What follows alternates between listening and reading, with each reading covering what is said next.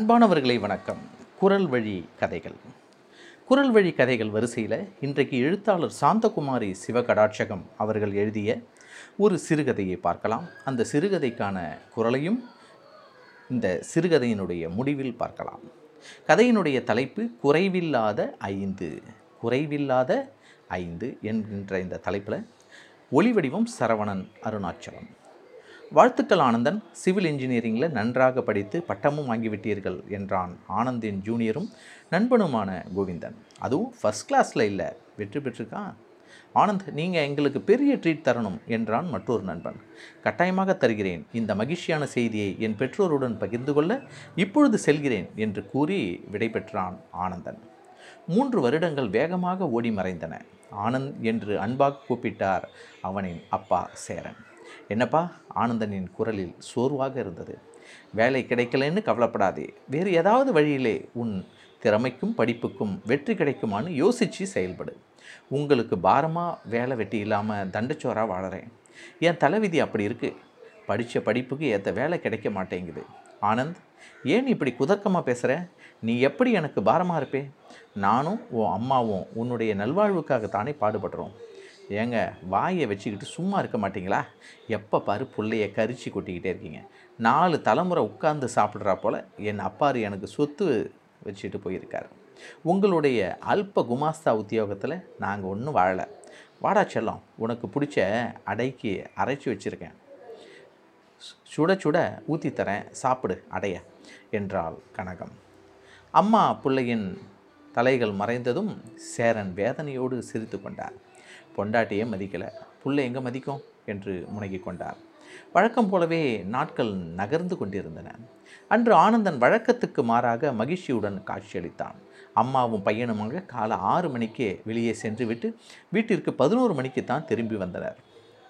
ஞாயிற்றுக்கிழமை என்பதால் மகனோடு ஏதாவது கோயிலுக்கு போயிருப்பா என்று சேரன் எண்ணிக்கொண்டார் கனகம் தொண்டையை செரும ஆனந்தன் மெதுவாக அப்பா என்றான். என்னப்பா? வந்து மேடவாக்கத்திலே தாத்தாவுக்கு சொந்தமான பத்து கிரவுண்டு நிலம் இருக்குல்ல? ஆமாப்பா உங்கள் அம்மாவின் பங்காக வந்த இடம் அது. ஆமாம் அதுதான். அதில் ஃப்ளாட் கட்டி விற்க போகிறேன் சொந்தமாக தொழில் செய்ய முடிவெடுத்துட்டேன். அந்த இடத்த தான் காலையில் நானும் அம்மாவும் போய் பார்த்துட்டு வந்தோம். சேரனின் இதயம் படபடத்தது. ஏதோ சொல்ல நினைத்தார்? ஆனால் வார்த்தைகள் தொண்டைக்குழியில் அடைத்து கொண்டன. அப்பா கையில் ஒரு ஐம்பது லட்சம் ரூபாய் இருந்தால் தொழிலை தொடங்கி விடுவேன். பிறகு விளம்பரம் கொடுத்து ஃப்ளாட் ஃப்ளாட்டாக விற்று விடுவேன் என்னப்பா பதில் பேச மாட்டீங்க? அவர் எப்படி பதில் சொல்வார் ஐம்பது லட்சம் கேட்குறியே. ஏங்க என் நகைகளில் சிலதை தரேன் விற்றுடுங்க இந்த வீட்டை அடமானம் வச்சு பணத்தை புரட்டுங்க. இந்த வீடு உன் அப்பம் கொடுத்ததில்ல இது என் பரம்பரை சொத்து. என் தாத்தா பாட்டி அப்பா அம்மா வாழ்ந்து மறைந்த இடம். என் உயிர் உள்ளவரை அடமானம் வைக்கவோ இல்லை விற்கவோ மாட்டேன் என்று ஓங்கி கத்த வேண்டும் என்று எழுந்த கோபத்தை எப்படியோ கஷ்டப்பட்டு அடக்கி கொண்டார். யோசிக்கிறேன் என்று முணங்கினார். இதில் யோசிக்க என்ன இருக்குது சட்டு புட்டுன்னு ஆக வேண்டியதை பாருங்க என்று சொன்னால் கனகம். தோட்டத்தில் இருந்து ஆடும் நாற்காலியில் உட்கார்ந்து அதனுடைய சுகமான ஆட்டத்தில் ஈடுபடாத மனதுடன் அமர்ந்திருந்தான் சேரன். நாடு முழுவதிலும் பொருளாதாரம் மந்தப்பட்ட நிலையில் உள்ளது. ஏற்கனவே பல ஃபில்டர்கள் பில்டர்கள் வந்து ஃப்ளாட்டுகளை கட்டிவிட்டு விற்க முடியாமல் அல்லாடுகிறார்கள். சென்னை மையப்பகுதியிலேயே இப்படிப்பட்ட நிலைமை. இப்படி இருக்கும்போது பத்து கிரவுண்டில் வெறும் ஐம்பது லட்சத்தை முதலீடாக போட்டு அடித்தளம் அமைக்கும் பொழுதே விளம்பரம் மூலமாகவும் ஃப்ளாட்டுகள் எப்படி இருக்கும் என்று காட்டுகின்ற படங்கள் வழியாகவும் அவைகளை விற்றுவிட முடியுமா? வெறும் கையில் முழம் போடுகிற விஷயம் போல இருக்கே என்று கலங்கினார்.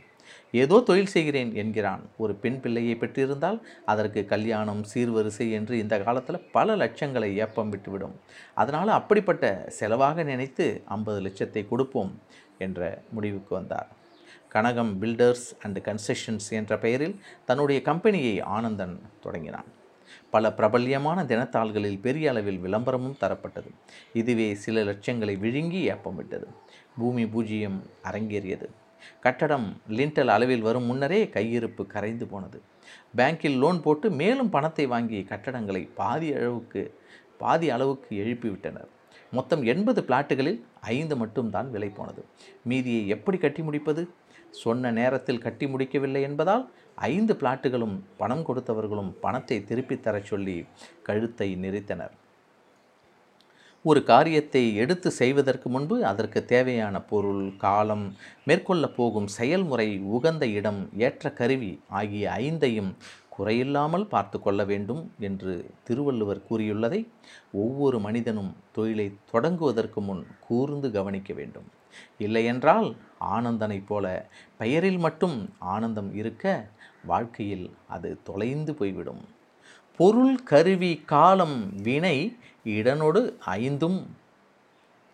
இருள் தீர எண்ணிச் செயல். குரல் எண் அறுநூற்று எழுபத்து ஐந்து.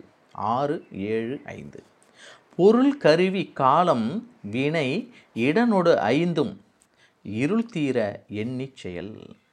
பொருள் கருவி காலம் வினை இடனொடு ஐந்தும். இடத்தோடு ஐந்தும் இருள் தீர எண்ணிச் செயல்.